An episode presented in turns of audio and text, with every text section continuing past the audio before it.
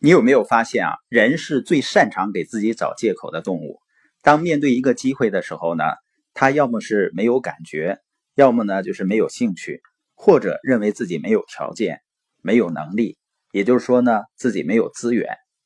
实际上，你只需要知道你究竟要的是什么，而这件事情呢能不能帮助你实现你想要的。然后呢，你在朝着你的梦想和目标前进的时候，资源呢就会开始向你靠拢。那些资源呢，可能是物质上的，也可能是钱或者是人。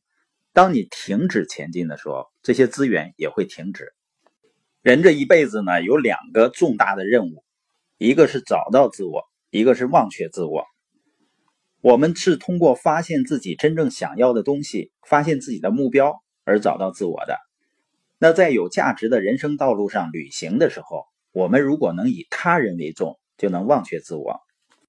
但是以他人为重呢，说的容易啊，实际上是非常难做到的。约翰呢讲了一个故事，是一个叫席琳的女孩在荷兰长大，她呢去印度跟她父亲和祖父在那边生活，她父亲祖父在那里做很多慈善项目。席琳呢看到很多的人生活极端贫穷。而且呢，贫民窟啊和其他不幸地区的孩子们缺少基本的教育，他们所学的唯一语言就是当地方言，这会限制他们以后在生活中的机会。因为这些人最大的愿望就是摆脱贫民窟，到城市中开始生活，有一份稳定的工作，一份稳定的收入。席林就意识到，解决这个问题的关键就是教育。他相信教育是生活中最重要的事情之一。它可以使人们有能力做生活中想做到的任何事情。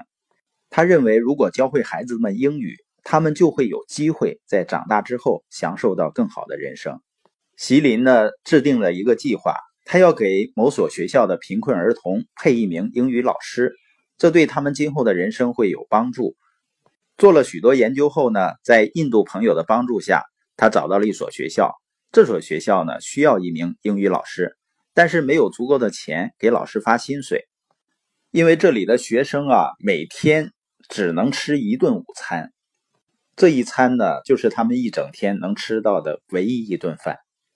他找到的这所名叫马哈吉辛德小学的学校呢，在那里上课的学生有四十四个人，都在一个班，是整个印度最不幸的一部分孩子。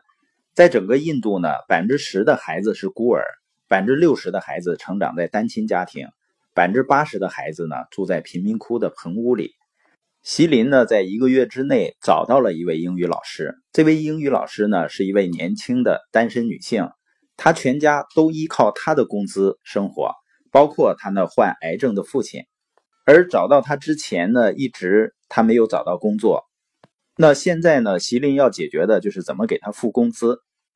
席琳开始在自己的学校里卖蛋糕或者糕饼来筹钱，也赞助游泳活动，但筹到的钱呢，离自己的目标还差得很远。随着席琳的十六岁生日来临呢，他知道自己该做什么了。他把自己十六岁生日提高一个档次，邀请了他所有的朋友、家人的朋友还有同学，并且告诉他们呢，来参加活动的时候多带一个人来。他没有要礼物。而是请求别人为他正做的一个慈善活动捐款。这个活动叫“没有哪一个国家可以缺少教育”。几个小时之内，整个筹款箱就满了，而且筹到的金额超出目标金额一倍多。他用那笔钱呢，付了那位老师一年的工资，这也意味着孩子们可以上英语课了。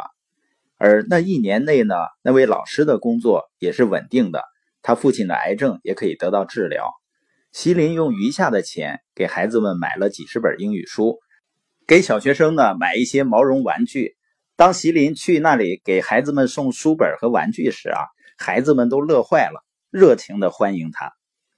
席琳后来说啊，在印度我度过了一段十分美好的时光，对那些帮助自己的人我感激不尽。那是一段改变我生命的人生经历，也是一段我永远不会忘记的人生经历。而且呢，席琳的故事并没有就此结束。他说呢，我的新使命为庆祝我的十八岁生日，在印度孟买建一所学校。席琳的故事告诉我们，将价值变为你故事其中一部分时，它只会增强你做更多有意义的事情的欲望。而且呢，一旦开始给别人的故事带去价值，它就变成世界上最美好的一种痴迷。你做的越多呢，就会变得更用心去寻找其他机会。一只蝴蝶不可能倒回成为一只毛毛虫的。当开始过上有价值的生活时，你会尝到改变的滋味，而且呢，你只会向前，不会后退。对别人的帮助呢，实际上可以形成一个循环，而且呢，可以在我们的身后继续循环下去。当离开这个世界的时候，拥有的一切呢，我们都带不走，但我们可以通过我们的付出，继续活在他人的生命中。